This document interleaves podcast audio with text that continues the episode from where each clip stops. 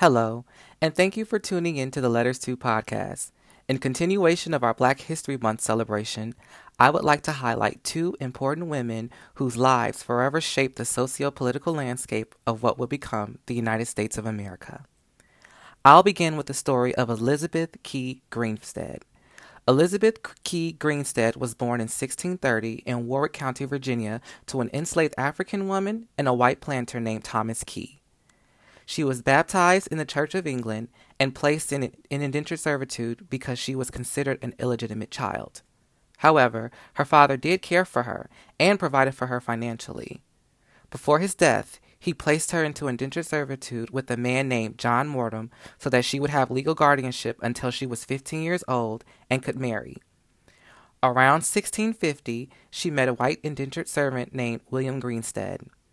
They began a romantic relationship and had a son whom they named John. The original terms of her indentured servitude contract were violated when she turned 15 years old, and she was forced to continue to work under this contract for an additional 10 years. At the time of John Mortimer's death, Elizabeth and her son John were listed as enslaved people in his will because they were black. Elizabeth immediately went to court to petition for her freedom and that of her son. Her husband, William Greenstead, had finished his term as an indentured servant and became a lawyer. He would represent her in this lawsuit. Elizabeth was eventually able to obtain freedom for herself and her son based on three crucial factors. 1. Her father was a free man, and during that time period, social status was based on paternal lineage, meaning children were awarded the same social status as their father. Secondly, Elizabeth was a devout Christian and therefore could not be enslaved by other Christians according to Virginia law. Finally, the original terms of her indentured servitude were violated because she was forced to remain an additional 10 years.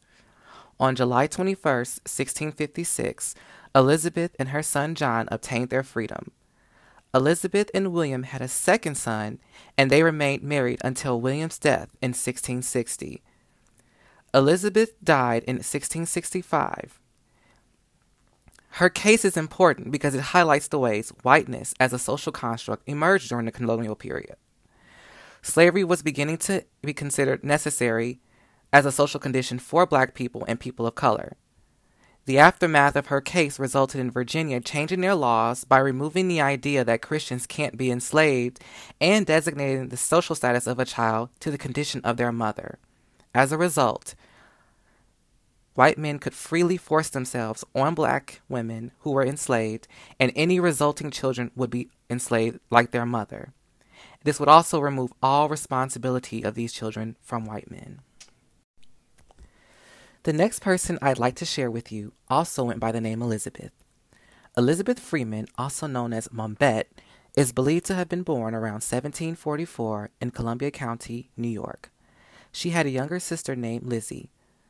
The two sisters lived on the plantation of Peter Hodgeboom, but were given to his daughter Hannah and her husband John Ashley as wedding presents. Mombette and her sister Lizzie moved to Sheffield, Massachusetts, and endured much cruelty from their new enslavers. Mrs. Ashley was particularly brutal.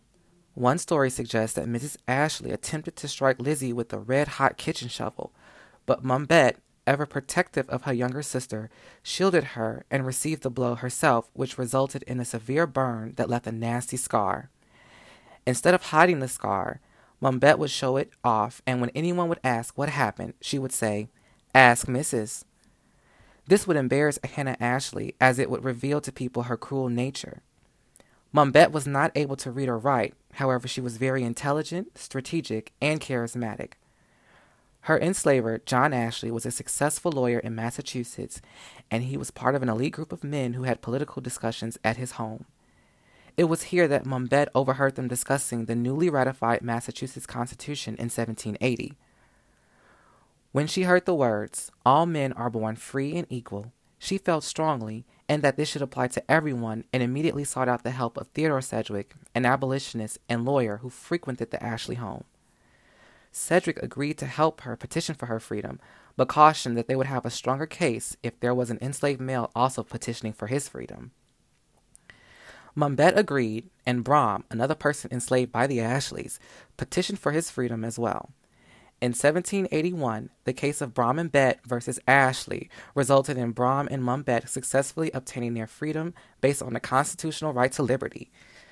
Mum Bett immediately changed her name to Elizabeth Freeman and left the Ashleys to work for the Sedgwick family. Elizabeth Freeman was a skilled nurse, midwife, herbalist, and servant, and now as a free woman, she could charge for her highly demanded skill set. Elizabeth Freeman continued working for the Sedgwicks and became a highly respected member of their family. She purchased 19 acres of land and built a house and farm for herself and her children. When she died at the age of 85 on December 28, 1829, she was buried in the Sedgwick family plot near Theodore Sedgwick. Her case set precedent and resulted in Massachusetts outlawing slavery. What's interesting about these women is that they both represent the power and influence Black women have always had on society. These two women, who shared a first name, lived 100 years apart from one another during two defining eras, the colonial period and the beginning of the United States as a country. Each of these women used their intelligence to advocate for themselves and to obtain their freedom during a time when the freedoms of Black people and women were limited and virtually non-existent. Although the case of one woman inspired the spread of slavery, while the case of the other one inspired the end of slavery, the actions of these remarkable women illustrates to many the contributions Black women have made to our rich history and further cements the legacy of Black women who consistently lead our communities and evoke change. Elizabeth Key Greenstead and Elizabeth Freeman are two Black women you should know. Hello everyone, I'm Mark. And I'm Nick. I'm Sadie. And welcome back to Letters 2 Podcast. Okay, so we have a very special episode today as we kick off our celebration of Black History Month. We'll be discussing critical race theory, and since we're not experts on the topic, we thought it would be beneficial to bring on someone who is. So please join me in welcoming Brian, who is the host of the Mentally Divine Podcast on Twitter. Thank you for being here today, Brian. Thank y'all so much for having me. Listen, I'm always honored. Y'all like calling me, be like, yo, I heard you talk about critical race theory, and I'm like, I get honored for that type of stuff, so I appreciate it. Thank you so much for having me on your show. Yeah, your episode on critical race theory was very, very, inspiring, informative. I really enjoyed it, and it was just what I was looking for in like terms of having a discussion on it. So that's definitely why we had to have you on our show. So could you give me a little bit of your background and how you ended up studying critical race theory and education? Yeah. I mean, so my bachelor's is in political science. I graduated from Rutgers University in New Brunswick in New Jersey. Okay. And then I got my master's in education. And in getting my master's of education, we learned about critical race theory. And I'm going to talk to you a little bit about all of the different types of theories that are under the umbrella of critical theory, because that's where it actually originated from. But we'll get to that a little bit later. But so we learned that in my master's program. And so it's very funny because nowadays you hear people talk about critical race theory and it's like, oh, well, they only talk about that in like law school, and it's not actually accurate. Okay. Right. So we're going to talk a bit about that, but yeah, that's my background. Again, my hometown's Newark, New Jersey. I'm born and raised in the hood, first generation of my family to go to college. And all of this is very important to me because I have the identities of people, of the same students that I wanted to work with. First generation of my family to go to college, working with most marginalized populations, LGBTQIA, Black, Latinx, Afro-Latinx, it's all in that. So that's my background. And I'm a student affairs practitioner. I work at a university here in Atlanta.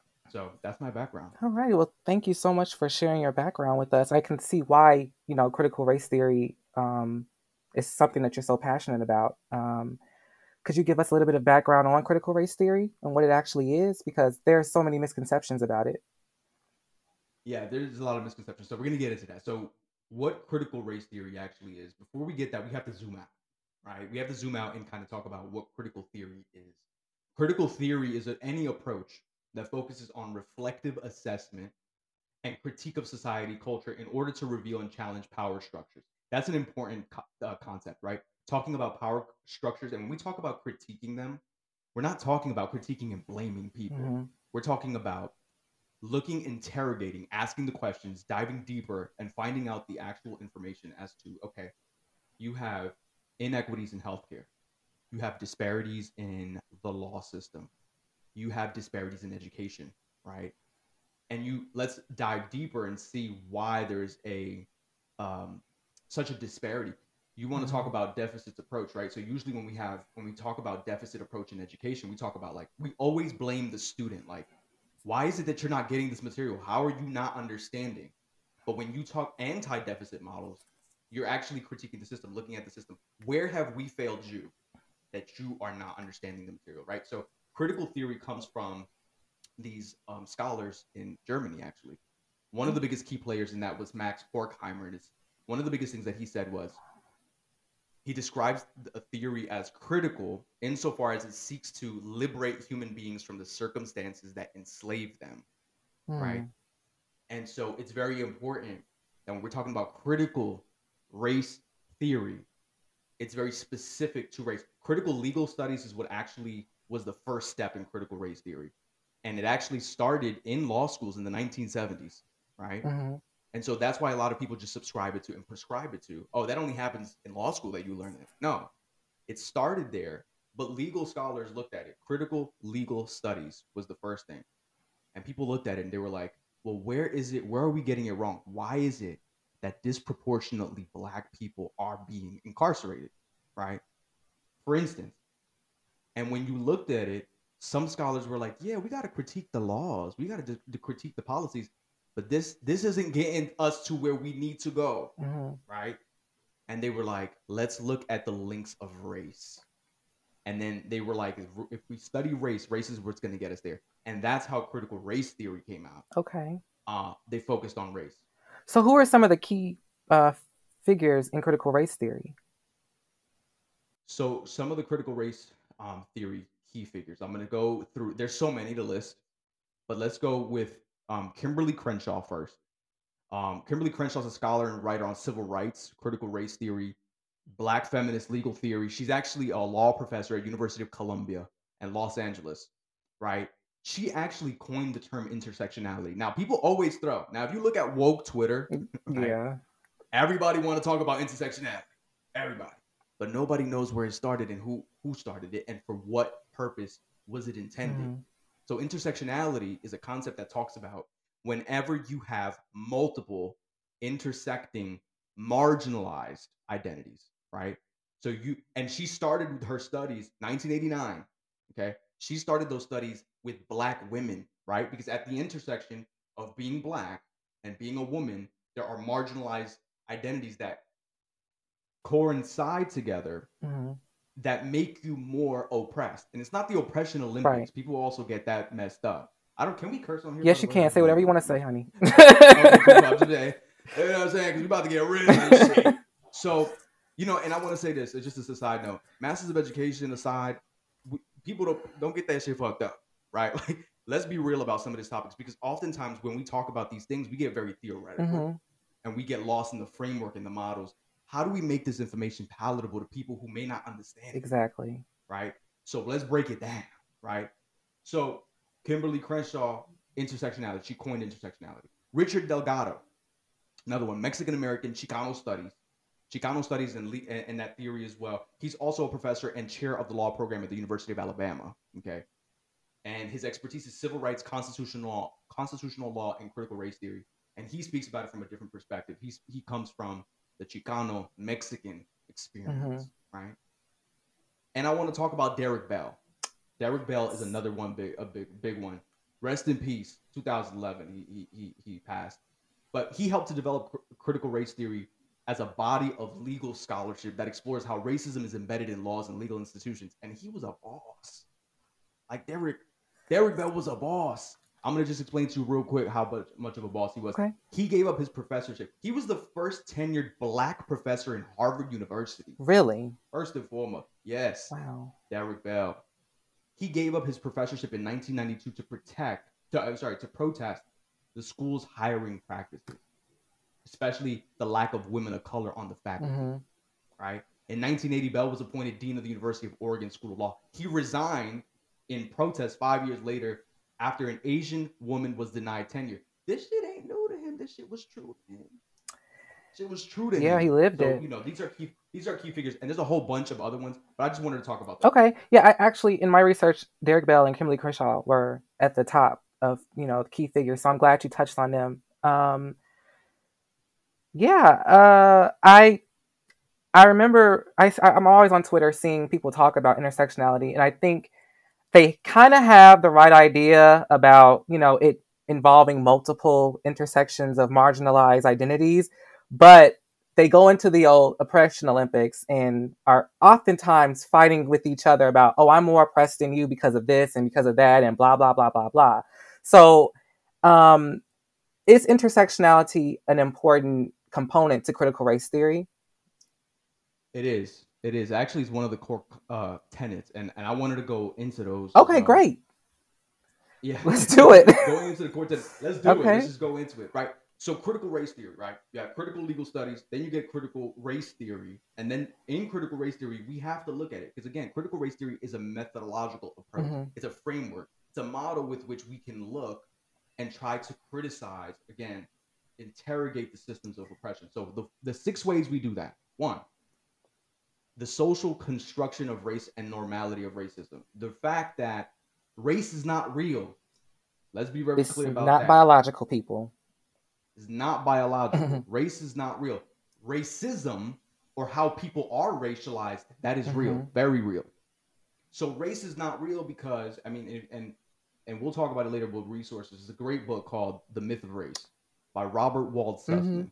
I talk about it all the time on my... Nick, if you can come into the show, like, you know, I talk about that. Yes. So the myth of race, right? Myth of race talks about and breaks it down literally within the foreword. The fact that if you look at the genetic kind of species, right? Biologically speaking, you have species. Let's look at feline, for instance. Feline in the animal kingdom. It's a species. Under that, you got lions, you got leopards, you got cats, right? There is enough of a morphological, is what they call morphological difference in the genetic code for us to say, when we're talking about mating, a house cat and a lion cannot mate. Right. They're considered subspecies. Right. Subspecies, biologically speaking, is what is considered races. If you look at human beings, right, barring medical abnormities and all that, right, human beings don't have a disparate or a difference enough in the genetic makeup to say there are subspecies within the Homo sapiens, right? Which means there is no races. There's no subspecies. It was all created, articulated, propagated, and promulgated by affluent white Anglo-Saxon Protestant politicians, philanthropists, like anything. It's crazy because I remember learning about that in my anthropology. I was an anthropology major in undergrad. So when we talked about race, we also studied this in my biology classes too. We talked about the fact that there are no some species of animals obviously cannot mate with one another. Obviously, if you're a different species, you cannot mate with one another. Humans obviously can mate with one another, and in terms of our race, different races, I'm putting that in quotes because race doesn't exist. There was this movement to categorize people, the eugenics movement, categorizing people based on their race, based on these physical attributes. But in doing so, they unfortunately misinformed so many people that race is an actual thing. Race is something that can be classified biologically, and so many people to this day still have a misunderstanding of that. And I think it's so important that we really drive that home, that race does not have any biological component to it whatsoever.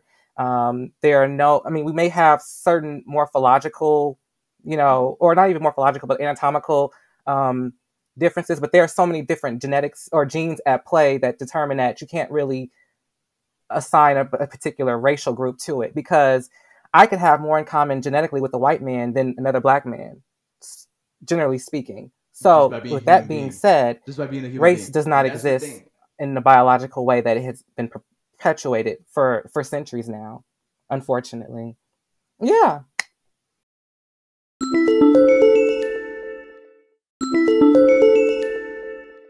So that's the first tenet, right? That acknowledging the fact that race is not real. Then the second tenet is that racism is real and part of the day-to-day life of Black people, people of color in general, right? And that it is based on an artificial association between a set of physical characteristics that have been imagined by white people. When we talk about white people, we're talking about people with Western European descent in the United States. It's important that we say that because it's, as we've seen right now, I don't know if you've seen on everything that's been going viral with Mitch McConnell, who was actually the leader of the Republican Party, being at his press conference, and he said, African-American, there's a misconception because African-Americans are voting with the same numbers as Americans, right? So Toni Morrison talks about it all the time, how if American equals white, everybody else has to hyphenate, right? Mm-hmm. So it's unfortunate. So what we're going to say is we're going to say Western European descent. Okay. Because that's where y'all weren't originally here. No. So, let's go to the third one, interest convergence, right? The idea that the legal advancement and the upward mobility of Black people and people of color come with and are intertwined with the interests of white people. Otherwise, it doesn't happen. And I want to give a good example of this with Homer Plessy. So Plessy v. Ferguson, that happened in 1896. There was a man who, his name was Homer Plessy.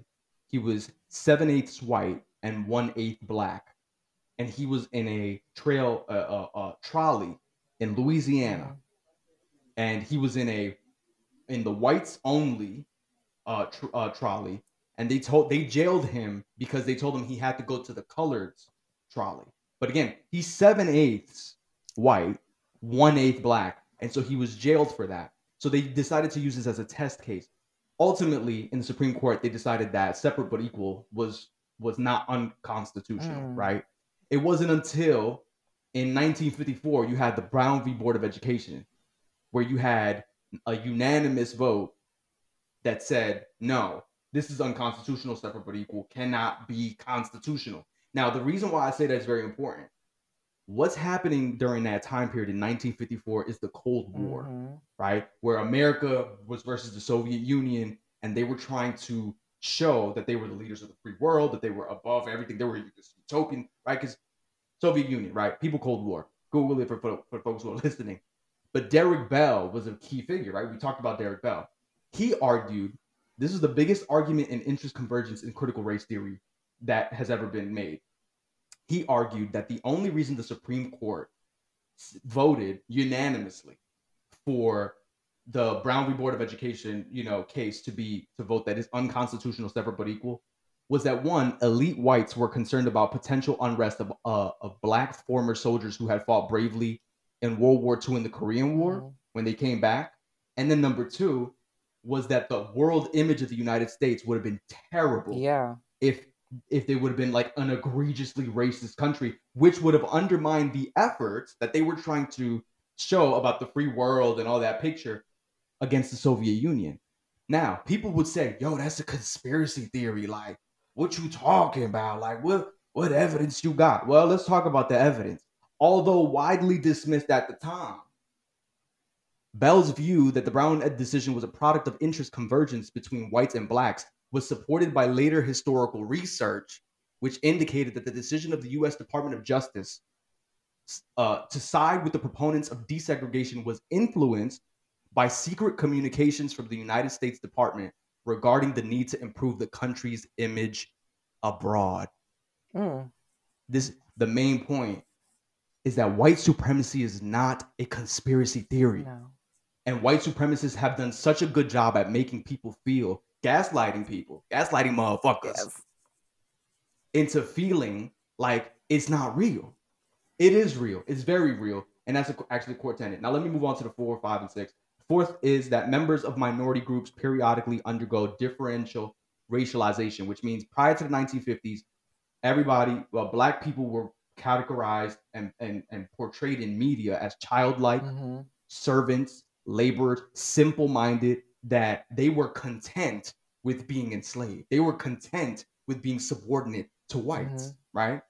Post the 1950s, after the civil rights, 1950s, 1960s, that challenged the unjust domination of American society, you had Black men particularly be portrayed in media as criminals, as people who were dominant, right? Natural-born criminals prone to violence, or lazy leeches living off of social welfare programs. Again, none of this is conspiracy. Number five, intersectionality. We already talked about it. Marginalizing identities, right? It's literally a core tenet. You said, what's the importance in critical race theory? It's literally the fifth core tenet. And the sixth one is voices of color. So when we talk about storytelling as a powerful tool, it's very important. Black people and people of color, when they storytell about their experiences of microaggression and racism, they not making that shit up, one. And two, the fact is that that storytelling is such a powerful tool to not only express their expertise in living and navigating the world with racism, but also that it's a feeling of psychic preservation. And what that means, it's their way of speaking back to the racism and preserving their mental health. These are the six tenets of critical race theory. That last thing you said is very powerful because, and Black people have, and you know, other marginalized groups as well have been, like you say, gaslit for so long. And whenever we have the opportunity to discuss our experiences, and now that we have more language to do so, it is very powerful, very cathartic. Yeah, that's amazing. So that's generally what those are the six tenets of critical race theory, and that's really what it kind of examines and how they go about. We go about studying critical race theory in this country. You did mention earlier too that critical race theory, it's thought that critical race theory is taught only in law school. How else is critical race theory taught in the United States? What education systems is it taught in? Are they teaching them based on the six tenets of critical race theory, or are they specifically focusing on different tenets individually? Well, yeah, that's a good question. And I was thinking about it from my perspective, right? Because so for me, just a little bit going back to what we were talking about earlier, mm-hmm. I'm a scholar practitioner. That's what I consider myself, right? So scholar comes first. And I always look at what is the research stuff, because I don't want to just talk about the anecdotal, right? Just my lived experience. I always say, just because I don't know something doesn't mean that it's not true. Right. So I'm like, let me look it up. It is my understanding, and I get the impression based on what the literature says, based on what the research says, and what I'm looking at, that there's a misconception that critical race theory is being taught in K-12 schooling, so elementary, middle school, and then high school. No, that's absolutely not true. As a matter of fact, the schooling system in the United States has failed us majorly. One. Two, the fact is that law schools are not the only ones that are teaching critical race theory, because in my master's of education program, that's what I learned, right? I mean, it wasn't all centered around critical race theory, but we learned the theoretical framework, queer theory being one, mm-hmm. right? There's a whole bunch of other ones, but we learned those. And so it's not just law schools. I would say colleges and universities at a grad level, because even when you're getting your bachelor's, I never heard not once critical race theory being taught, at least not as a framework, right? Mm-hmm. And you can be learning critical race theory, just not, okay, a professor saying, we're going to learn critical race theory, and here are the six core tenets. Because again, you can learn the true history of the United States, and that be critical race theory. Exactly. Right. In practice, right? Because you're critiquing and understanding from the genesis, from the inception of this country, how we got here. Mm-hmm. And that's the systems of oppression and power that we have to talk about. But I also wanted to say this to the research. There's actually in Wisconsin, testimony before a joint meeting of the Assembly and Senate Education Committees in August. Representative Chuck Wickers, Republican, one of the co-authors of the bill to ban the teaching of critical race theory, outlined a list of additional terms and concepts. So there's a whole list of terms that he wanted to ban from being taught in schools, upon which some of them are critical race theory, diversity, equity, and inclusion, anti-racism, cultural awareness, cultural competency, microaggressions, white supremacy, whiteness, woke, systemic racism, systems of power and oppression. I mean, it's a whole long list, but clearly if you are banning those terms, it's not being taught. Exactly. And they understand that. They know that. Now, Nick, I want to say this before we move on, because I know you have a lot of other questions. I will say this. There's in Washington, right? Because in doing the research, mm-hmm. Senate Bill 5044, mm-hmm. right? State of Washington. They actually passed it in May 2021. That bill is a critical race theory bill, just not called critical race theory, but it talks about centering diversity, equity, and inclusion training for all levels of staff, for teachers, superintendents, principals, vice principals, everybody. That's critical race theory. So some states are doing it right, but largely, is it being taught? No. No. It's not being taught, and neither is actual history, depending on what school you go to. I know for myself, I was fortunate enough to go to a predominantly Black Christian school when I was in, from the time I was in preschool to about the fourth grade. And we actually were taught by Black teachers about, you know, Black history, race, and different things that you would probably uncover in critical race theory if you were to study critical race theory. But when my family moved to a predominantly white area and we started going to the predominantly white public schools, that completely changed. And we weren't taught anything about Black history. I think the only thing the only time we ever really discussed Black history was one time in the seventh grade when we went to go see the Harriet Tubman play. I'm sorry, in the eighth grade, we went to go see the Harriet Tubman play. And my teacher was like, are we going to read a book by a Black author for Black History Month? And he said, well, we took you all to see the Harriet Tubman play. Wasn't that enough? And I was like, okay. See, and this is when I wish that some podcasts were audio visual so they could see the faces that we make when we say this type of shit. Because this type of shit is crazy. Yeah. And people get away with it. They do. And this was before we even had... I think teachers were even given sensitivity training on different, you know, working with diverse groups of people. Because, again, I was in a predominantly white neighborhood. I was one of few Black people. I was definitely one of the only Black people in, like, the gifted course classes that they had at the school. And we never talked about these things. And anytime they were brought up, you know, the teachers were like, no, we're not talking about that. Or just completely ignorant to it because they themselves didn't know anything about it. Right. So right. That's our and this is what I wanted to say too as well. Just because you get a certain degree, I know people who have a PhD, who have terminal degrees, mm-hmm. whatever it is, who are dumb as rocks. Yeah. I'm being honest with you. Just because, listen, and I don't want to get people to get misconstrued. I think, you know, there's people. Some people say college is not for everybody. You know, some people don't like school. That's fine.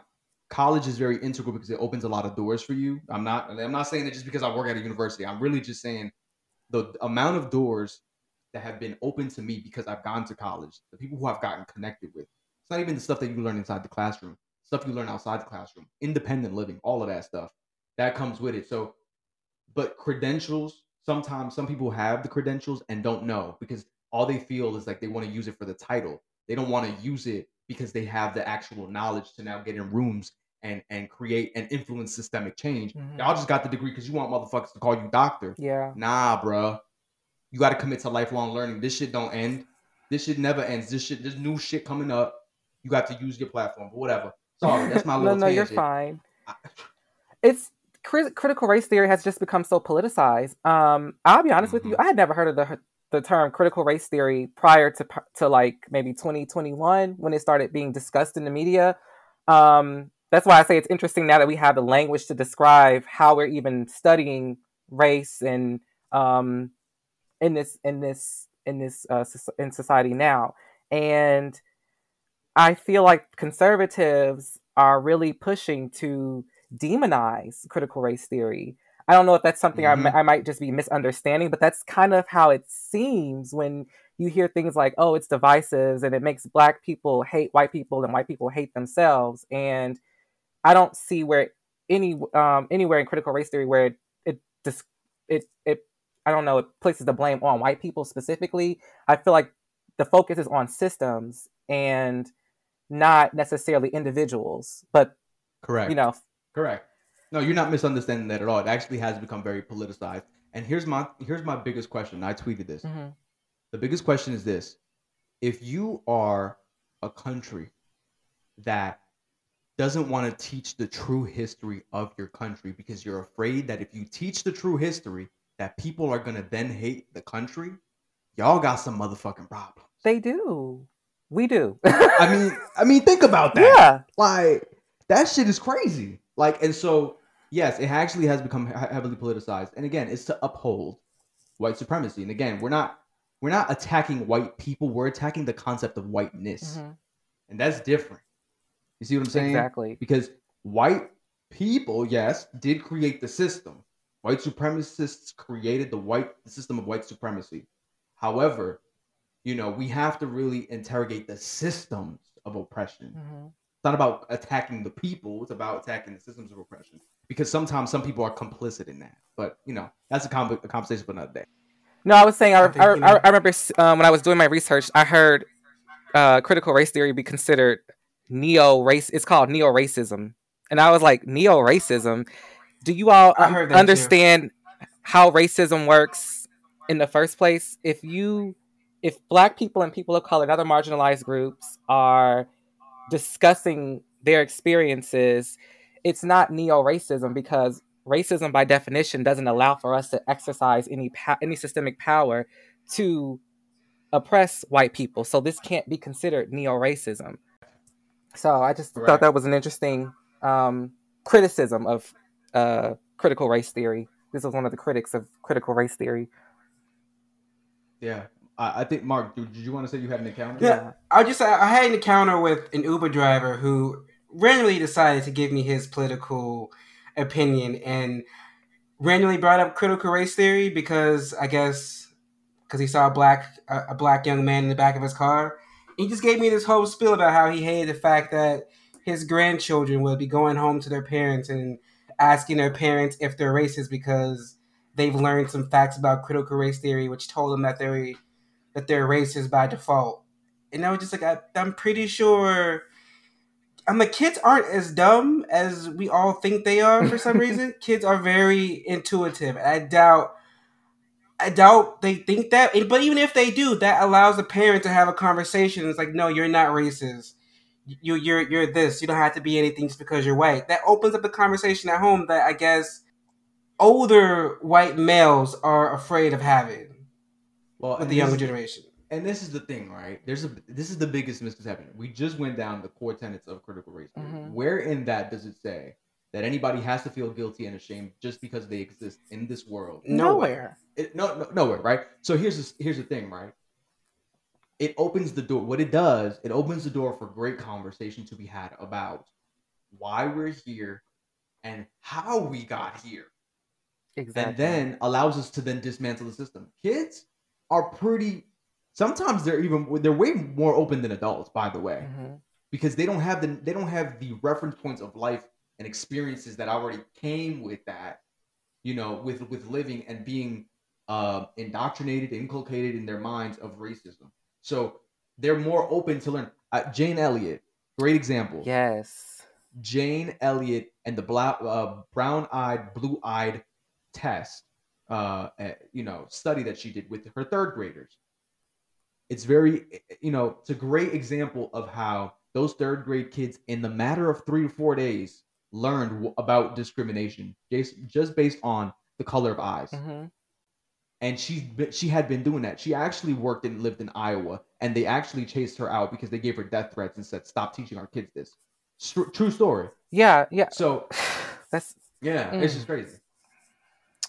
I remember learning about her. I actually took a race and ethnic relations class in undergrad, and she was one of the topics we discussed, her method for that she did with her third grade class. Because I think she still does these workshops with different groups. Yeah, she did. I think she was on Oprah one time, and it was just interesting how quickly people were able to fall into her experiment, fall into these different categories and start oppressing one another based on whatever arbitrary trait that they, selected for that day. And mm-hmm. just like clockwork, she was able to examine human behavior and how quickly we can easily start oppressing different groups of people. And whenever people would discuss their experiences, other groups were like, "Oh no, that's not true," or "I'm not this person. I'm not a terrible person." And it's like, no one's saying you are. What we're saying is the system affords you certain privileges while also marginalizing people like us. And we want to end that. Yes. And as a matter of fact, I love when she shut all that entire group of white people down. She asked the one question and nobody could answer. Mm-hmm. She said, "Please stand up or please raise your hand if you would like to be treated like a black person in America." Mm-hmm. and ain't nobody stand up. And she was like, I don't think y'all heard the instructions correctly. I'm going to say it again. Raise your hand or stand up if you would like to be treated like a black person in America. And when nobody stood up and nobody said anything, she was like, oh, so that gives me the impression that you understand how they're being treated and you don't want to be treated the same. Don't want it for yourself. Nope. So why would you think that it's fine for them to experience that? Mm-hmm. Shut them completely down. But yeah, she's amazing. I think when we have these conversations for white people, they understand the privileges that they're afforded, and it's most of them do. I will say that there are some times where they may not consider something a privilege, but when you point it out to them, they'll sometimes either accept it or they'll say, no, that's not true. I think that's just, it just happened that way. But one of the tenets of critical race theory is that racism is normalized. These are normal experiences. This is not by accident. This is not by accident. This is by design. Bloop. And I think that in having these conversations about privilege, I've witnessed so many white people start crying and getting upset and wanting people to feel sorry for them for having this privilege. And I'm like, girl, I have to deal with this on a daily basis. How do you think I feel? Imagine how tired and exhausted I am. And you don't see me crying about it. But here you are, someone who has the ability to use their privilege to, affect change on some level. And instead of doing that, you're just trying to save face. And in doing so, you're upholding a system that continues to oppress so many people. So if you really do care, I would think that you would try and do something about it, but that's never really the case. They're always trying to, negate everything that's being brought out when we talk about critical race theory and the issues surrounding it. Yeah, white guilt and white fragility. Right. Period. I don't know if you all saw that meme with Ruby Bridges, and somebody was like, I think they said, if our babies were young enough to experience it, then your babies are, young enough to learn about it. Right. They said about it. They didn't say your babies are young enough to have revenge enacted on them. And I think that's another thing too. I think a lot of white people, we're only asking for equality and justice. We're not asking for revenge. They're afraid of that. But that's what they're afraid of. Yeah, they're afraid of that. They're afraid of the fact that, their ancestors and people who look like them have for so long continued to create this system. And now that we're actually starting to address it and push back more, because black people have always, don't get it twisted, we've always pushed back. We've always had different forms of resistance. Our enslaved ancestors were sabotaging crops, sabotaging tools, because in order... hold on, Nick. Let me say this, right? Mm-hmm. If you look at the world history, right, and I'm not going to do it as much of a justice. That's not my area of expertise. Yeah. But I have learned from some of the best. Dr. Candace Rouser is amazing at explaining, because she's a black woman historian, right? Specializes in world history, African American history, teaches politics, mm-hmm. just so happens because it all overlaps, right? Mm-hmm. So she talks about our people don't move like that. See, because black people, particularly in the regions of Africa, they weren't about colonization. Mm-mm. They weren't about imperialism. If you look back, there's a book called there's a book called Pursuit of Power by William H. McNeill. Okay. And he talks about how in Europe, world history dictates, and if you look at this and you study historically, white people were savage. Yeah. The Europeans were savage. They were all, on top of the fact that geographically speaking, they were all next to each other. Mm-hmm. They were all developing weapons at the same time. I mean, and some of this gets a little dense, but they were attacking each other to overtake their land. Mm-hmm. And they were known for barbarism, like not Africans. And again, she's an amazing contact. I don't know if y'all can have another show that y'all have, but she's amazing at explaining it.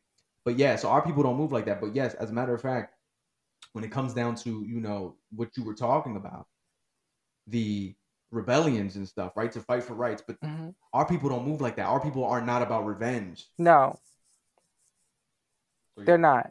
That isn't who we are. And I think that was one of the reasons, and this is just me theorizing. I'm not an expert on world history, but I just I can't help but wonder if that's partially what contributed to Europeans being able to colonize Africa, because of the fact that we're not, our African, heritage doesn't allow for us to be revengeful people. You know, in fact, from what I've learned in my, in my undergraduate studies, African people were very welcoming to different groups of people. And that may have contributed to, again, colonialism, because of the fact that they were so welcoming to Europeans. And then we can talk about the slave trade, but that actually, we're getting off topic. That's another yeah. episode. Mm-hmm. But yeah, that is what I think that so many white people fear is revenge. And that's just not what we're looking for, not what we're seeking. We're just seeking equality and justice in this country that our ancestors pretty much built physically. Correct. Did you guys want to have any questions, or wasn't there something that you guys wanted to address? Mercedes and Marcus. I just want to ask, what resources would you recommend for everyday people that want to learn about critical race theory? Yeah, so I listed a couple, right? Mm-hmm. And I coincided them with the core tenets of critical race theory. The first one I'm going to talk about is obviously the book of The Myth of Race, which chronicles the inception of racism and how we even got here to this day. And talks about, again, it debunks in just the foreword. Doesn't even have to get into the first chapter. Just the foreword completely ties into the first core tenet, which again is that race is not real, right? Biologically speaking, he breaks down the science. Boom. Then in the next couple chapters, I think it's just like 13 chapters, but the book is like 300 pages. He masterfully details how we got here, and how, white people actually created racism. So that's the first one with the first tenet. 1619 Project, which, you guys wanted some additional, information on that. The 1619 Project was an ongoing initiative. Boom! We got that. Read through it now. This is why I always say, boom. See, that's what I'm saying. This is why this is one of those times, the listeners can't see. Yeah. 1619 Project is an ongoing initiative from the New York Times Magazine that began in August 2019. That's the 400th anniversary. We know that 1619 was the year that slaves first touched down on U.S. soil. Yeah. Yeah, 400th anniversary of the beginning of American slavery. It aims to reframe the country's history by placing the consequences of slavery and contributions of Black Americans at the very center of our national conversation. So again, 1619 Project, that goes into the second core tenet, which is explaining how racism and acknowledging that racism is real, even though race is not real, according to first. Color of Law, The Color of Law by Richard Rothstein, the book on that details the segregation of America in housing, it's specifically in housing. And again, we can use it as a microcosm, right, of one of these examples. There are so many different examples, right? There's healthcare, there's education, there's housing, there's legal, right? There's everything. So Color of Law is an amazing book. I would also say Dr. Candace Rouser, let me just add her on there. You just talked about her. Black woman historian, amazing. She has a whole bunch of different resources. She's actually a professor, right? And so she teaches this stuff, but she also has a podcast, which is called the Facts Before Fiction Podcast on Spotify. She also has a Patreon where she has in-depth political commentary, African-American history, African history, world history, study timeline. I would also say for people to study the actual timeline of U.S. history, right? To know from 1619 all the way to about, I would say 1865, where the Emancipation Proclamation was signed and freed the slaves. And then you had, Reconstruction from 1865 to 1877. And by the way, what people don't really talk about often enough for me is that during that Reconstruction period, 2,000 Black men were actually elected in the South to hold public office. People don't know that, and people don't talk about it. And this is at the local, state, and federal level of government too, right? Yes. 2,000 Black men were elected to holding office, and people don't. Now, it was after there was a speech. President Lincoln went down to Louisiana, started talking about voting rights. Funny enough that we where history repeats itself, mm-hmm. where we are now, right? Mm-hmm. So we have people, I mean, you have Abraham Lincoln gives a speech in Louisiana about voting rights. And he said, Black people deserve the right to vote unequivocally. I'm paraphrasing, but that's what he said. 3 days later, he's assassinated. Now, here's the thing. Andrew Johnson becomes president. See, and this is the thing. People sometimes think politics and history is boring. You can make it juicy real quick. Oh, yeah. Andrew Johnson bitch ass fumbled the bag. Because he comes in and he then, you know, says, nah, states have rights. Let the southern states do them. So he says states' rights. So the southern states, right, then start the Ku Klux Klan, states' rights. So they start coming in and they start disenfranchising voters. That's how they then created the Jim Crow laws. Mm-hmm. They started with the black code laws, which were basically to disenfranchise the working of African-American, right? Mm-hmm. So then from there, you had a whole bunch till 1965 when the Voting Rights Act was actually passed. Civil Rights Act.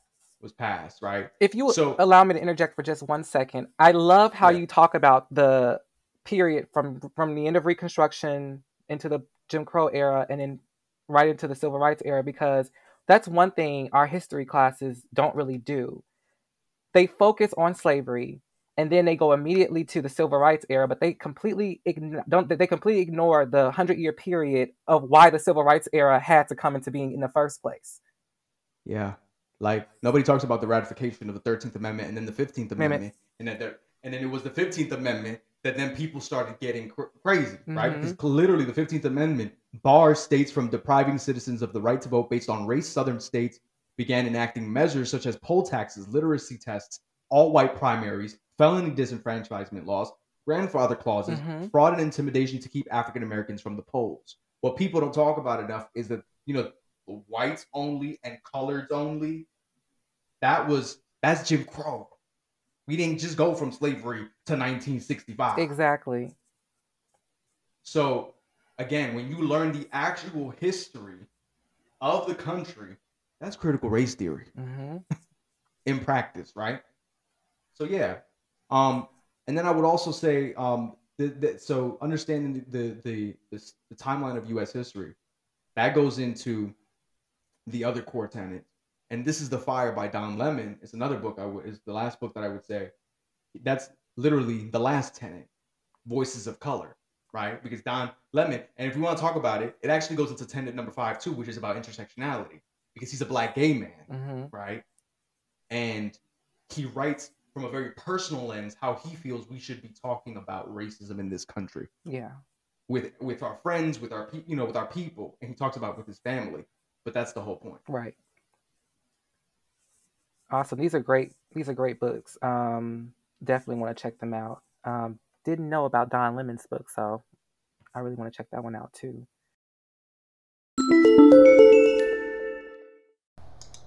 Do you like supporting local business? How about Black-owned local business, or even better, a Black female-owned local business? Well, if you do, we have the perfect business for you. Black Forward Clothing, Inc., a new clothing brand owned and designed by Mercedes Scott. They have an array of affordable clothes such as t-shirts, jackets, hoodies, joggers, and even a face mask, so you can fight COVID in style. They stay true to their slogan, it's more than a name, it's a power movement, by pushing their brand to bring awareness to mental health and anti-hate. So support the movement by supporting the brand. You can find a link for the store in the description below.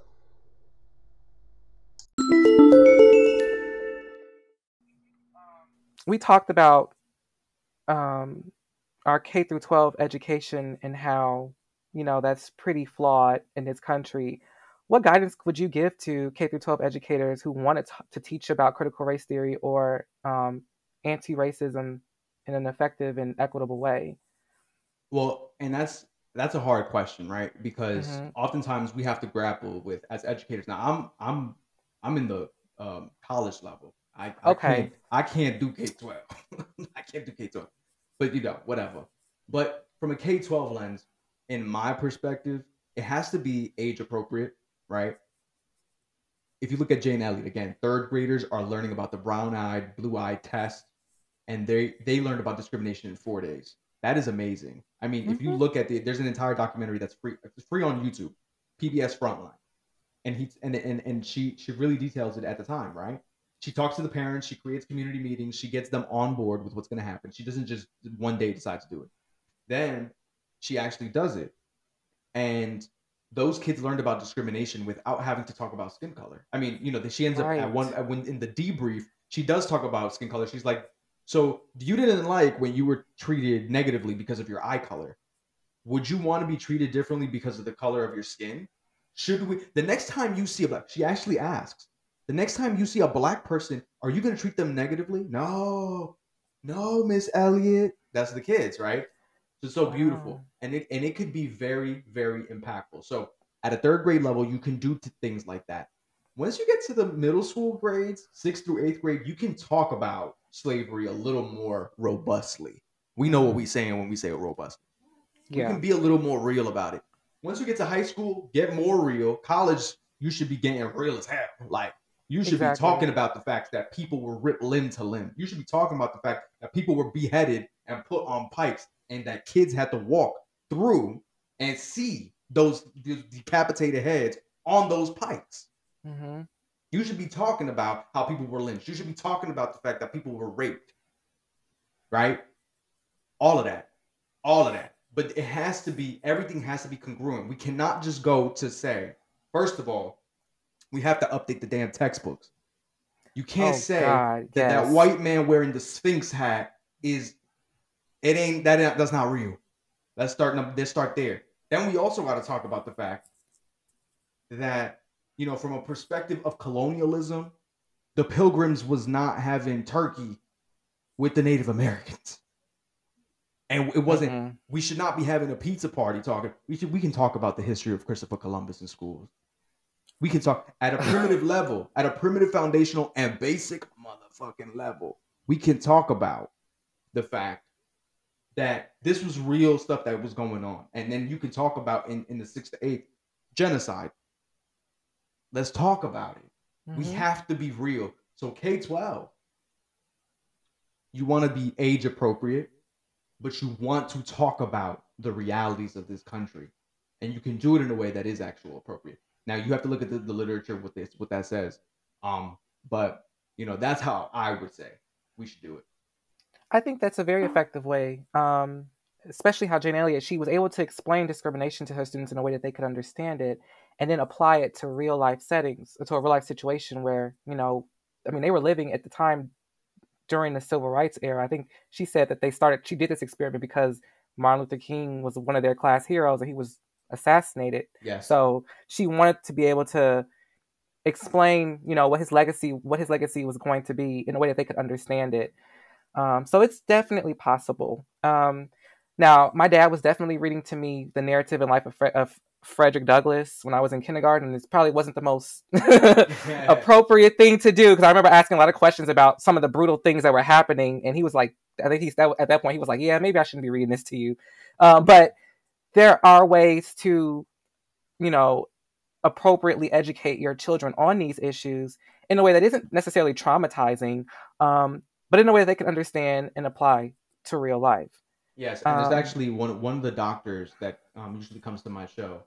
I don't know if I can say her name here, but her name is Dr. Opara, and she's amazing. She actually was with her 7-year-old daughter, and she was reading the 1619 Project, and she was turning the pages and reading it, and then her daughter would read pages as well, and then she turned the page and she would see the picture of Frederick Douglass. She would see the picture of W. E. B. Du Bois, and she was able to say, "Mommy, that's W. E. B. Du Bois.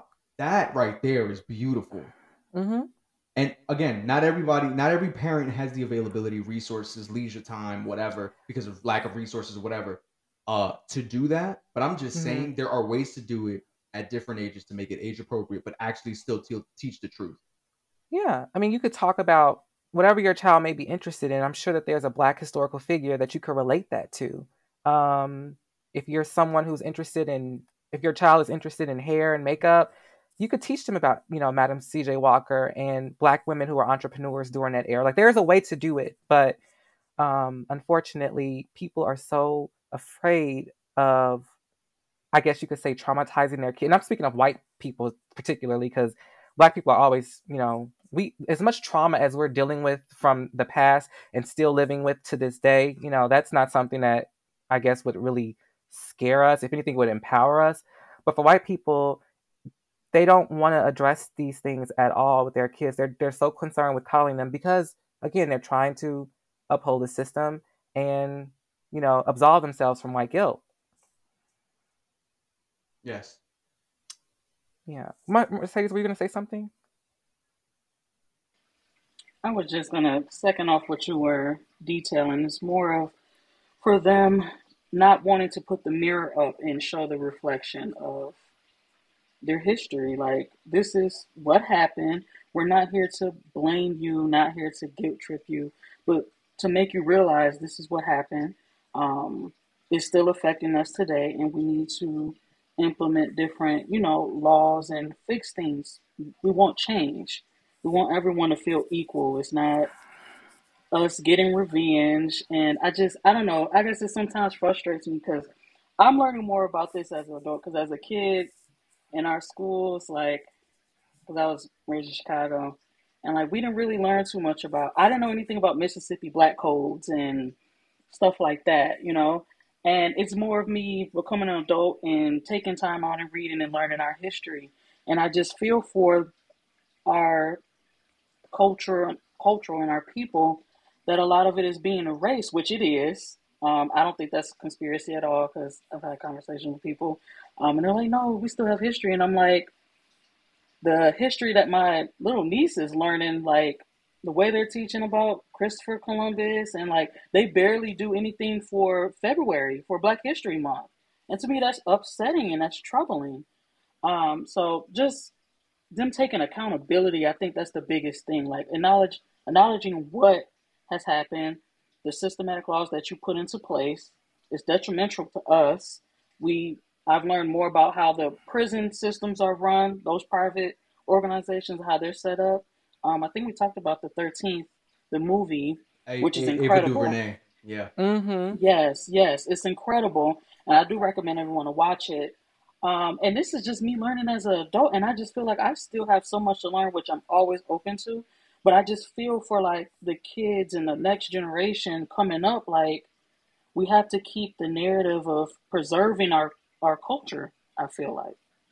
Yes, absolutely. Absolutely. Did you have questions that you wanted to ask us to facilitate discussion at all, Brian? For me? Yeah, I mean, I think it's more so like, what do you, in terms of, what do you all do for your professions? This would be the first thing. Because I want to see like how we kind of integrate that critical race theory today. Yeah. Well, most of us is in the corporate world. Okay. Corporate setting. That's actually how we all met. We all worked at the same company. And we kind of all branched out in different areas. But I right now I'm a project manager at a tech company. Sadie's. I'm a lead at Grubhub Holding. Yep, and I just joined a logistics company at an entry-level position. Nice. Yeah, so... Go ahead. No, I was going to say, so we're all kind of working in different fields, but we're all in the corporate setting for the most part. Yeah, so, and then with that, right, like, how do you guys feel, like, understanding the core tenets of critical race theory, right? And using it as a methodological framework to kind of critique the systems of oppression, how do you feel like you can do that in the corporate setting? Or how do you feel like you guys have manifested that for yourselves? Oh, that's a really good question. It really is. I've never even thought about it, if I'm being honest. Same. Because I a lot of the time, I know the Voices of Color thesis kind of comes to mind because it seems like now, especially after, you know, the murder of George Floyd last year, companies seem to be more concerned about diversity and inclusion. And they even have special groups. I know my company does. And they seem to be concerned about the sensitivities and concerns, the interests of their minority, you know, employees, but to me, it's a lot of talk. I don't see where it's always a situation where they're going to implement different programs that actually benefit us directly, or even do workshops within the organization on how they can, you know, I know, well, my company, I think they have been doing workshops recently, but I don't see a lot of like our leaders actually going to these workshops, and it would be more beneficial for them to be there because they have the ability to affect change within the organization. And I don't see where having these diversity and inclusion workshops is going to be beneficial unless people who are in power are devoted to attending these events and learning from them and applying what's learned in those settings. Because I can share my experiences and my grievances with the organization, not necessarily with the organization, but like in life and in general. But if you're not going to actually take what I say into consideration and apply it to the company, to how the company is operated, then why are you offering this in the first place if you have no intention of actually doing anything with it? So that's kind of been my main experience with that. Yeah, going off, Nick, I feel the same way, not to single out a company, so I'll just say a corporate right. setting. To me, it's more after George Floyd, whatnot. It's almost like, to me, I'm going to be honest, it's more of like fluff talk to me. Mm. Like, you're not really trying to dig deep into what's really going on. It's just more of, okay, they sat in a meeting, let's send this email out saying, hey, we're here for you. We understand diversity, inclusion. And it's like, it doesn't feel that way. Right. It doesn't feel that way at all. Right.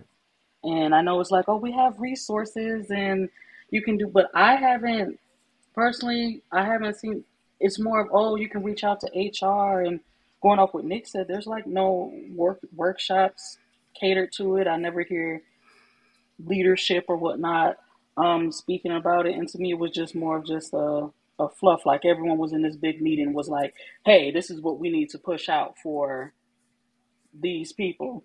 Because I feel like they have those meetings where they get together and like, okay, how can we handle this? And they just push it out. And there's really no initiative behind it. It always feels like, let's do this so we can cover our asses, so we can say that we acknowledged it and that we put something in place, but we don't actually have to put any effort or time or money or energy into this. Here it is. We present it to you guys. That's all we wanted to do. So you can't say we didn't try. It's usually how it always felt. And for the most part, them trying is like some generic like video that they have you watch and take a little test on it, and that's it. Then just walk away. Like, yeah, we gave you guys sensitivity training. No, you made me watch a 20-minute video, and then I had to like get like a 95% to pass the course. That wasn't training. I learned nothing. I learned that the person who wrote this script is probably a white person who doesn't really understand what we go through in the workplace. Correct. And not only that, but sometimes it's a module that you just go in there and you just press the video, you leave, you walk outside, you walk your dog, you make something to eat, you come back, the video's done. Exactly what I do. And right. And then you do, let's be real. Then you go in there, then you do the quiz, and then the quiz is, there's nothing groundbreaking in the quiz. It's like, one answer is way better than all the other ones. Like all three racist answers, one answer is like the one that's like the most politically correct, and it's probably like 3 paragraphs long, right? Mm-hmm. And it has a bunch of buzzwords. Right. And that's the one that you're like, okay, boom. And then, people don't learn. And unfortunately, the people who really need that training are the people who either, A, sometimes don't show up because they take a sick day. Mm-hmm. Or, let's be real, Nick, are we being real? We're being very real. The people who need to be at those trainings don't show up. Don't show up. That's why I said leaders never show up to these trainings. And they're the ones with the power to actually affect change within the organization. But they're not there. Right. So, you have that, and some organizations strive to do it right. And I mean, sometimes you have, like, I'm speaking from the university setting. So from the university setting, sometimes universities get it wrong too. Like, it's not this misconception that they're like, oh, no, I've been in a university. They got it completely wrong. I've also been at a university where they tasked people. And I was actually one of the ones. I was, as a graduate intern from Montclair State University, I actually created, alongside one of their complex directors, that I was a paraprofessor. I was a grad student. He was a professional staff member. And I created the diversity curriculum / diversity conference day, because they only had a 4-hour module on implicit bias and microaggressions. You can't teach that in 4 hours and expect that everybody's going to understand it. First and foremost, people are going to check out. Second of all, it's not all about microaggressions. I'm more data-driven. Again, I told y'all earlier in the broadcast, I am a scholar practitioner, right? I put the scholar first, which means I do the information, the research, to then inform my practice. So when I go in there, I'm data-driven. I'm like, what is the population of your students, right? You're an MSI, minority serving institution, which means that more than 25% of your student population is Hispanic. It's an HSI, Hispanic serving institution as well. So if you look at that, what are we doing to meet their needs? Okay, let's look at it even further. A big portion of your student population, particularly your residential population, the ones who live on campus, are first generation in their family to go to college. What resources do they know about? Let's partner up with the, I don't know what y'all call it in different parts of the country, but there's an EOF program. That's what it was in New Jersey. EOF, Educational Opportunity Fund. First generation in your family to go to college. You are predominantly a student of color and you have high need monetarily, right?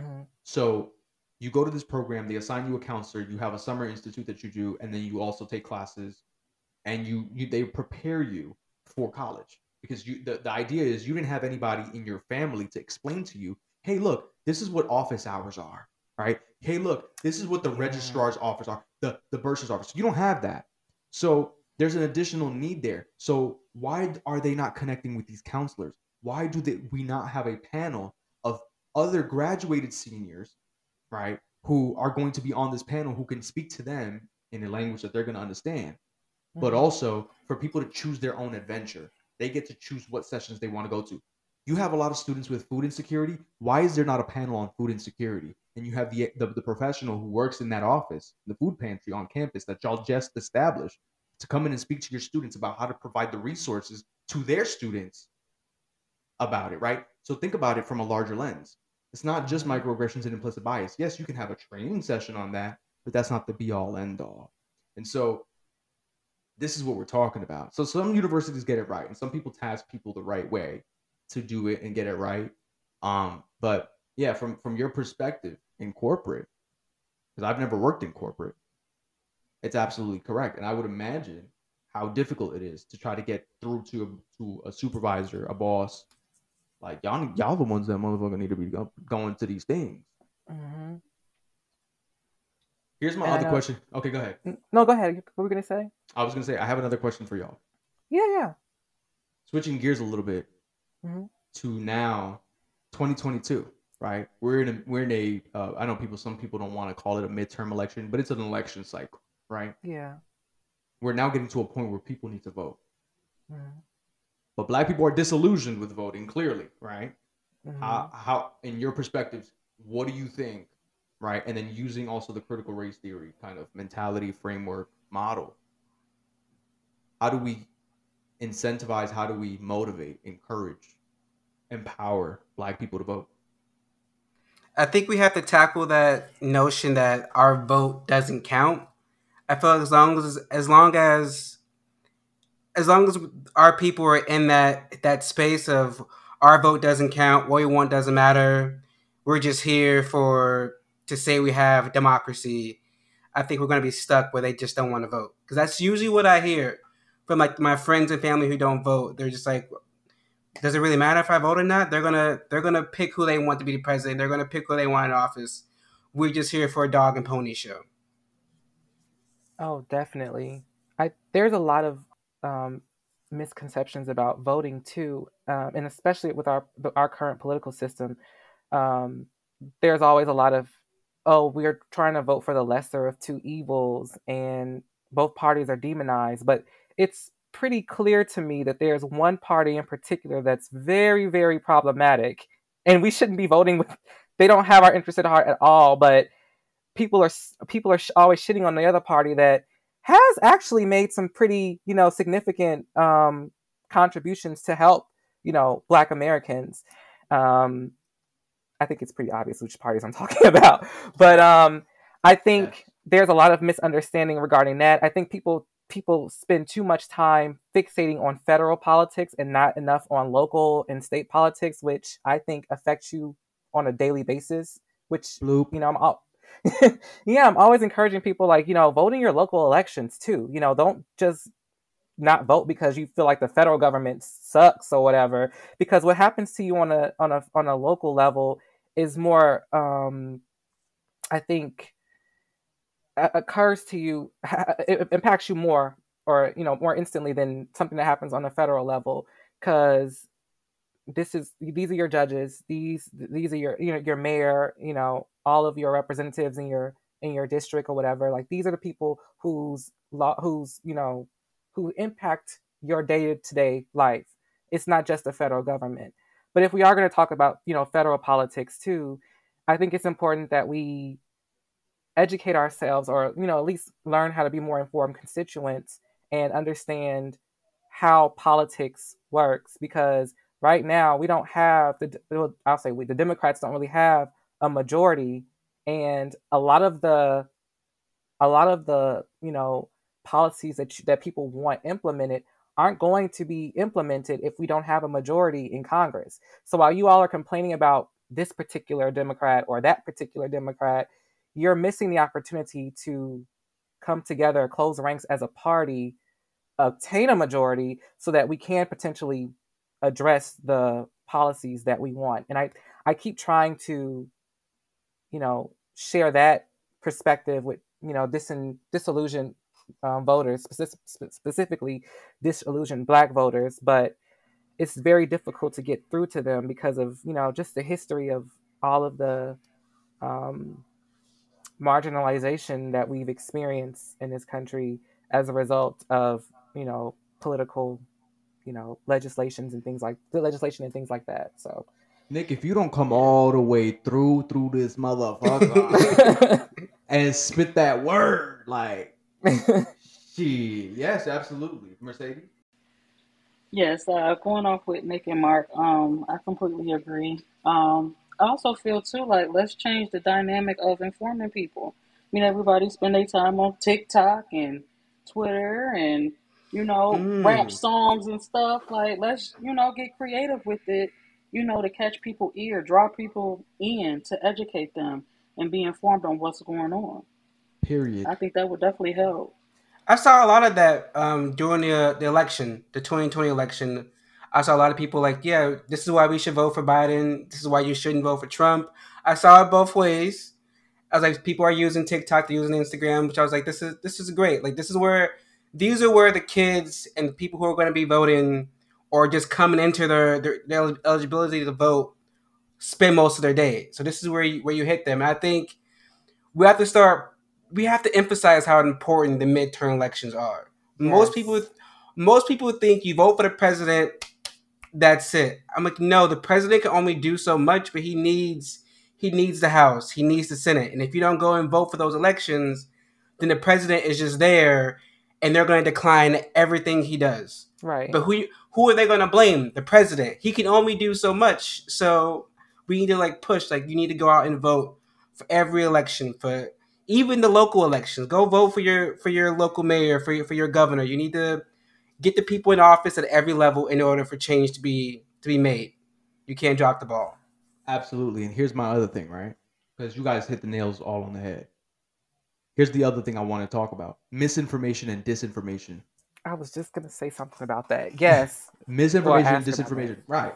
Because with that comes the bullshit that we have, right? So you have Tucker Carlson, Sean Hannity, Laura Ingraham on Fox News. They have the entire primetime lineup, which is so funny because they present their things as facts. All of their segments, they present them as facts. They present them as news. But when they got challenged about it, because they were pushing the lie, what is called the big lie, right? The big lie. The big lie that Trump actually won the election and that it was rigged and whatever. When they got challenged on it, their attorneys went to court and explicitly said, no one thinks that this is actually fact. This is all for entertainment purposes. And no one should take anything that Tucker Carlson says as fact. So basically what they're saying off screen is that all of this is entertainment. All of this is bullshit. Basically what they're saying in court. And they actually were saved off of that defense. I feel like that should be illegal because they're presented as facts as news journalists on a news program. Mm-hmm. That should have certain consequences behind it. You would think. Do right? They have a? Do they ever make a disclaimer? Because I don't really watch Fox News. My granddad does because he likes to. He finds it entertaining. But if they're not saying that this is just for entertainment purposes, then how are your how are the audience supposed to be able to decipher that? Because a lot of them tune in and think that these people, they put a lot of trust into their journalists, their favorite ones in particular. And if they're not being told that this is for entertainment purposes only, they're taking this as fact and they're going home. That's how we ended up having the January 6th insurrection. Well, that's part of it. Like a lot of the you don't come all the way through this motherfucker. Like seriously. A lot of the, from the lawsuits and the convictions that have occurred so far, many of them have said that that Fox News and some of what they saw on the internet is what inspired them to pursue this in the first place. Yes. So it's obvious that they're taking this to heart and that they believe everything that's being said on a Tucker Carlson show and your Sean Hannity's or whatever. I don't like that other one. I don't even want to acknowledge her because. Laura Ingram. Listen, let me say this. Yeah. Let me say this. The misinformation and disinformation that has been happening is it should be illegal. And we're going to actually talk about this tomorrow on my show. We're going to be talking about cancel culture part 2, because we started off with, your R. Kelly's. We started with your Trey Songz. We started with your Chris Brown's. We started with all of those. Do we separate the artist from the artwork? That was the conversation last week on Sunday. This one, we started to expand it. People started talking about Matt Gaetz, Marjorie Taylor Greene, Bill Clinton. The whole situation that Bill Clinton, y'all know. And so you have all these things. So people were talking about, there's one guy, he made an amazing point, and he said this. He said that when we talk about cancel culture, it's really the left canceling the left. Because if it wasn't the left canceling the left, Tucker Carlson wouldn't have an international platform on Fox News talking to millions of people, and he'd be canceled. Donald Trump would be canceled, and a whole host of other people would be canceled because they're consistently and insistently spreading lies, misinformation, and disinformation. Now, here's the other thing. When we talk about voting, here's my opinion on that.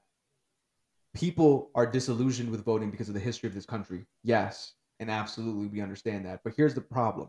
They want you to think that your vote doesn't matter. 2020 was the best example as to why voting does matter. Y'all wanted Trump out of office, an active electorate, the most in history, voted during this 2020 election. Joe Biden got the most votes in elections history in this country. Say that. And so now that's not alleged, by the way, because people would say, oh, I got alleged. No, it's not a lie. None of the shit was rigged. There's no voter fraud. There's literally no evidence of voter fraud. So he is and still stands as the president with the most votes, elected with the most votes. So when you see that, you see another example. You see Georgia. Georgia flipped blue. That was the most exciting thing I've seen in politics in a long, long time, honestly. A ruby red state that hadn't flipped blue since the 1980s. Flipped blue because of Stacey Abrams. Yes. Let's talk about her. Stacey Abrams, legend, icon. Stacey Abrams, registering people to vote. And I would add LaTosha Brown in there, but she's pissed me off because she talks some bullshit. She wasn't supposed to be talking. She ain't know no damn shit. Did y'all hear about the LaTosha Brown situation?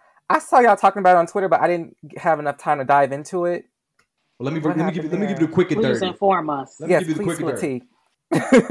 So LaTosha Brown she's a civil rights activist. She considers herself someone who is like Stacey Abrams in that same regard, where she likes to work at during the election cycles to register people to vote. She actually has a campaign. I can't remember off the top of my head which one it's called. Black Votes Matter. Black Votes Matter. I think it's that one, right? Okay, so Black Votes Matter. So LaTosha Brown heads that. Great, fantastic. We love it, right? Because you're doing the outreach work. You're actually based in Georgia, and you're putting up. Here's the thing. She's now attacking President Biden and Madam Vice President Kamala Harris, saying they're not doing enough on voting rights. Here's the thing. LaTosha Brown, if you know anything about how Congress works or how our government functions, you understand one thing to be true. You understand that the legislation is passed in Congress, that the president has been doing what he's supposed to do. He goes in, he has conversations, right? He is part of the production of legislation as the president of the United States. And he is part of that production is having conversations. He's brought Kirsten Sinema and Joe Manchin, the two senators who are stalling that bill, the Democrats who are stalling that bill in the Senate, because they won't carve out a special like rule out of the filibuster in order to continue to move the bill with a 51 majority, right? So they won't do that. So she's saying, you're not putting enough pressure on Sinema and Manchin. You're not doing enough. She literally said, don't come to Georgia without a plan. First of all, who the fuck are you to be telling the president of the United States not to come through? First and foremost. Second of all, he's coming to speak to the constituents face to face. You want him to come through. You want him to continue to put more pressure, because again, this is the pressure of the bully pulpit. The president of the United States goes state to state, doing press conferences, doing rallies that sways public opinion. Once public opinion is swayed, they start to call their own state legislatures and start calling their senators and saying, we want you to vote for this damn bill or we're not voting for you. And it's all about power. You don't get votes, you don't get the seat. You don't get the seat. You don't get the $174,000 a year check that you get with being in the Senate, right? Okay. Exactly. So he's doing what he's supposed to do. He's speaking to his constituents. And you're over here talking about she was invited twice to come meet with the president of the United States to see what they could do. You denied it twice. And then you're on Twitter running your mouth talking about some. If I had the opportunity and privilege to sit down with the president of the United States to speak to him about voting rights, because I feel like they weren't doing enough and they wanted to honor me with the time to have the conversation, to get my recommendations on what they should be doing in order for my standards and expectations of them doing enough actually is, you damn right I'm going to take that damn opportunity. You have some fucking gall and some fucking gumption. And I'm all pro-black women all day, every day, but you putting some bullshit out in the air. Because this comes with voter suppression. The same shit you trying to fight Republicans from doing, the saying they suppressing the vote, is the same thing you doing in another way. You're suppressing the vote because you're telling people, essentially, Joe Biden ain't doing shit. Don't vote for him. And now who the fuck you going to vote for? Jill Stein, third-party candidate? Right. Who you going to vote for? The Republicans? You'll never get student cancellation of that. You'll never get none of the shit that you want to get passed. Right. But you're acting a fool. Vote. Right? You splitting the vote. And people don't know what that means, but they splitting the vote. You're voting for somebody else. We live in a two-party system. Republicans or Democrats. It's one or the other. I'm sorry. An independent candidate has not gotten any success in the last... When was the last time? Ross Perot? Okay, never mind. So, you have a two-party system. You're either going to get a Republican or a Democrat. And you not voting for either one of those is a waste of your vote. I'm sorry. I'm sorry to tell you. It is. I think people forget, too, that Black folks are pretty strategic when it comes to how we vote. At least the ones who are, you know, more informed tend to be more, like, they understand, okay, well, yes, we have to vote Democrat, but we're not just going to vote Democrat for president. You know, there are so many other offices, too, that can work alongside the president to help get our agenda pushed, or what, you know, at least the campaign promises and whatnot that appeal to us or whatever. But people, they're not understanding it. They're being misinformed by people. Votes are being split. And that's why I say it's important that people understand the significance of closing ranks, because the Republicans do it all the time. They don't have a problem. Like they all voted for Donald Trump. Hello, there was no reason why that person that should have been our president the last 4 years. But, and no one thought he was actually going to win. But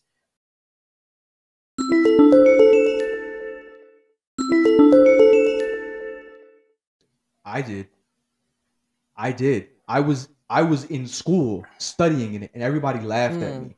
See, this is the thing. I was looking beyond it. I'm a political science major, and I was in school when he was running for office against Hillary, and everybody said Hillary was going to win in a landslide. We actually had a school a class project in our political campaigning course, which wasn't taught by a professor. It was actually taught by a Republican and a Democratic strategist who they were friends in real life, but they duped it out on many things, right? Campaigns. So the whole thing was, there was a thing, and you had to project who was going to win. I looked at not only what the polls were saying, I looked at the rallies, I looked at the social media strategies, I looked at the strategies of what states he was going to.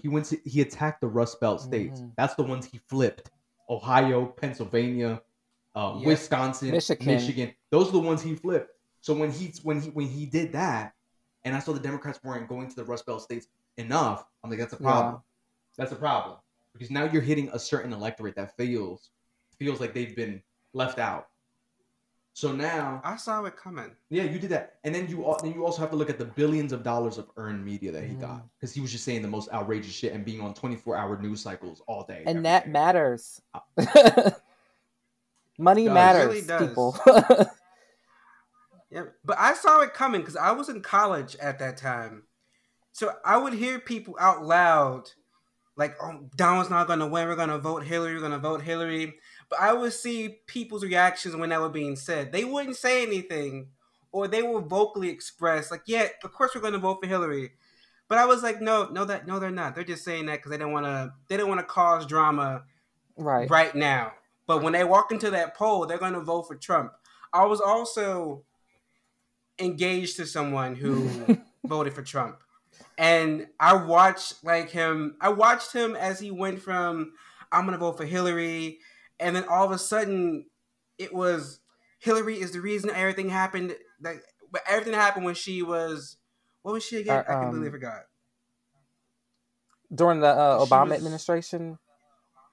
Yeah, during the Obama administration. With her computer being hacked and causing a disaster. I was like, where are you getting this from? It's like, well, I've been listening and I've been talking to people, and Donald Trump is just so polarizing. I was like, if that's why you're going to vote for him, he's not afraid to say how it is. And I was like, and that's what you want in a president? Someone who's unfiltered, who just says whatever he wants. That's who you want representing our country. And I feel like a lot of people, he was like, his main point was the PC culture is taking over, and I don't like that. I don't like my voice and my freedom of speech being attacked. A lot of people felt that way, though, and that's that white people who felt like their country was being taken away from them by black people and people of color in general felt that they were the voice. He was the voice for them. He was the voice for them, and when he was saying, he was just speaking his mind, and just he didn't have a filter. And originally, his entire campaign was like, no, don't do that. Don't do that. That's going to kill you. And that got him more ratings. He just decided to do that more. And that's what ended up. Yeah, we were all just like, what's he going to say next? That's what everybody was just. That's what made the debates interesting. That's what made, anytime a headline came out, Donald Trump said this, Donald Trump said that. And you're like, wow, like this guy is. I was naive at the time. And I just thought that there's no way that people are going to vote for this. For this imbecile. Like, there's just no reason, there's no logical reason for someone to vote for him. So I have enough faith in the American people to not vote for this person. And my God, I was working that night. I was working overnight at the time. And when I saw, I was like, my God, he is actually going to win. And he won. And I couldn't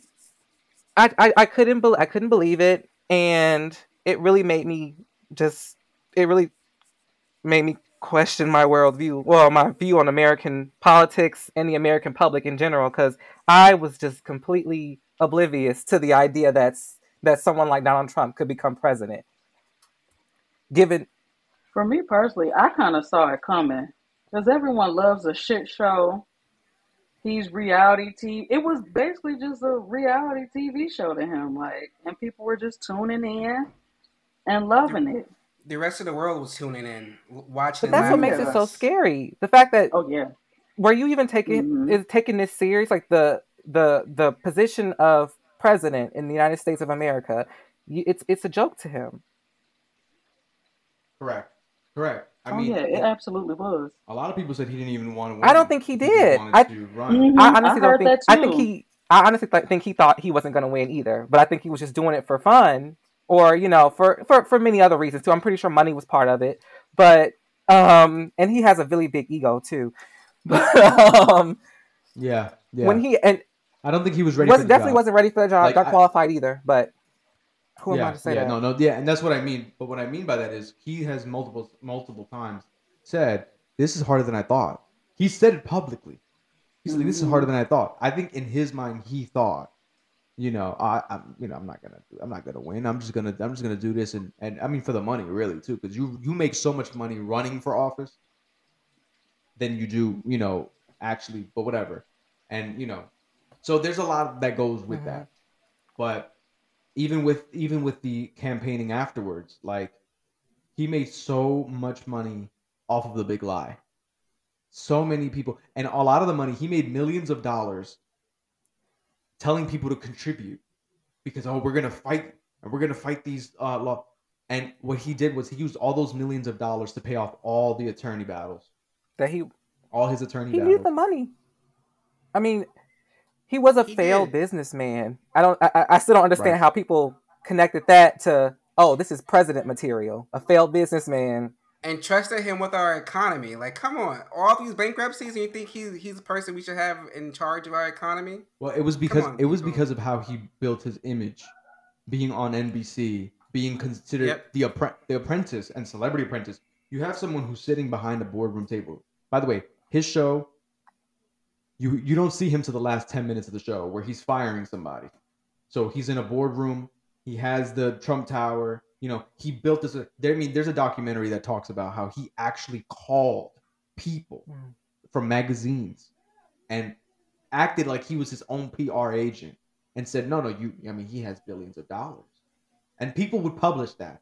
And people have recordings. They've played those recordings. And you can hear it's his voice. Not only that, when he then got invited to TV and started doing more TV appearances, he created this brand around him that's what it looked like. That he had a whole bunch of money because he was living in a penthouse and a tower and everything was in gold and all that. It was tacky. And what you would, And so what you then had was people asking him, how much is your net worth? And if you notice in every single TV appearance during that time, he never said what his net worth was. He was just like, I don't know. I think it's just too much to count. He would always say things like that to keep it. People like all interested. He was one of the things he was good at was marketing and speaking, but that's it. Like he was not, bankrupt. Mark, you're absolutely correct. All of those damn bankruptcies. It's messy, and that's probably one of the reasons why he did not want to release his tax information. I mean, he fought like hell to keep that closed. Keep that information sealed. That made me so mad. He fought tooth and nail to keep his tax information closed, but Obama not being able to present his birth certificate, he went on a fucking media storm about that. I'm like, but when the tables are turned, it's different. And then everyone's like, he don't gotta produce his tax information. But weren't y'all all on the birth train about like 8 years ago? And then it also. I just hate how he used the highest office in America to spew outwardly all his like racial and hateful rhetoric. Like, yeah, we have presidents who do some slick shit on the side, but it's usually like they usually throw some shit up in a bill or a law. But no, he just outwardly just says, the Mexicans are rapists and murderers. And I'm like, and this is the person y'all voted for. Unacceptable. And then the LGBTQ members who voted for him, I was like, he don't care about y'all. Yes, he do. He's gonna make change. And then what did he do? He made it so transgender people couldn't serve in the army. An army that's desperately needing more people to serve in it, from what I've read. Yes. an army that hates the LGBT community and minority communities. But currently, that's mostly people who joined the armed forces. It's minorities. It's LGBTQ. But y'all let y'all president spew all this hateful stuff, and now y'all turn on them. And not only that, but his administration rolled back a lot of LGBTQ language from the White House website. I mean, there was just a whole bunch. And that's the stuff that people don't pay attention to. No, not at all. Not at all. Nope. So, there, you know, whatever. Vote. Vote, people. Vote. And Barack Obama said, don't boo, vote. And do that.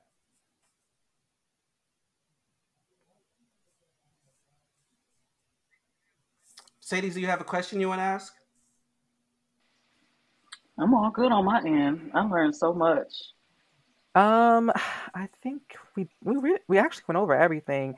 I did want to ask you, because we were talking about misinformation being spread, what can we do to help combat the spread of misinformation as it pertains to critical race theory and, you know, other important issues as well? I mean, everybody's an activist in their own way, right? So one of the things that I always say, if you now have the knowledge, you're more equipped to have conversations about it with your friends. Do more research on it, right? Tonight, I mean, we can't get to all of it in critical race theory, all of it in 1 hour, 40 minutes, 2 hours. So it's important that everybody's consistently doing the research. Do your own homework, right? For people who are listening, do your own homework on critical race theory, the history of this country, the inception of racism. Look at the resources that we talked about.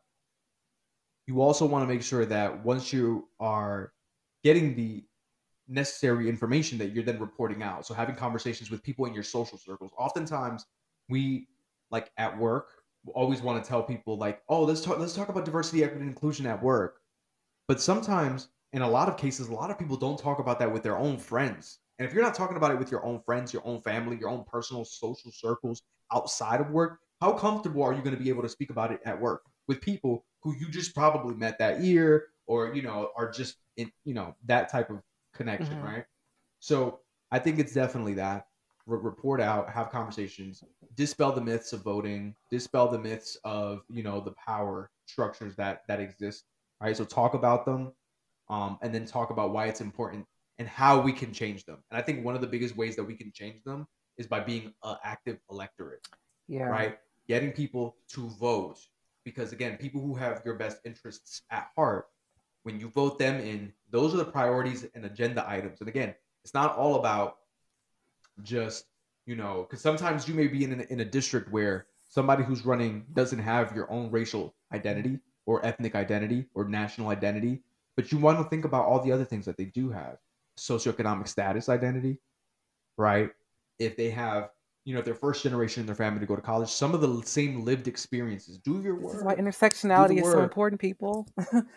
This is why intersectionality is so important. Understand what your own salient identities are and then look for them, but then also inform your practice. So do that. I mean, those would be the biggest ones. I mean, you know, everybody who works in different areas, like I work in the education system, and my main reason to coming into the education system was to mentor students, you know, to course correct, because I didn't have the necessary mentorship kind of resources. I didn't have someone who can explain to me the hidden curriculums of a university. I also wanted to get higher degree, and I, you know, for me, I'm going to go get my doctorate. That's coming. I was going to ask you about that. my doctorate is coming. And I'm by the way, I'm 25. I turned 26 on February 1st. If I get my doctorate started at 27, I'll be a doctor of education by 30. But the thing about that is, once I have that credential, I want to be sitting in rooms and boardrooms that influence systemic changes, whether it's within hiring practices, which I kind of do already now, whether it's with training practices, making sure that they're actually informed by the research and the scholarly articles, the books, peer-reviewed journals, literature review, et cetera, right? Like, it's doing all of that work. Everybody's going to be something different. You know, your social activism is going to look very different depending on what you do and your sphere of influence. So y'all just do the homework, do the research, and move forward from there. Awesome. Well, I want to thank you again, Ryan, for taking the time out of your schedule to meet with us today and to discuss these important topics. Let everyone know where they can listen to your podcast, and when do you host your podcast?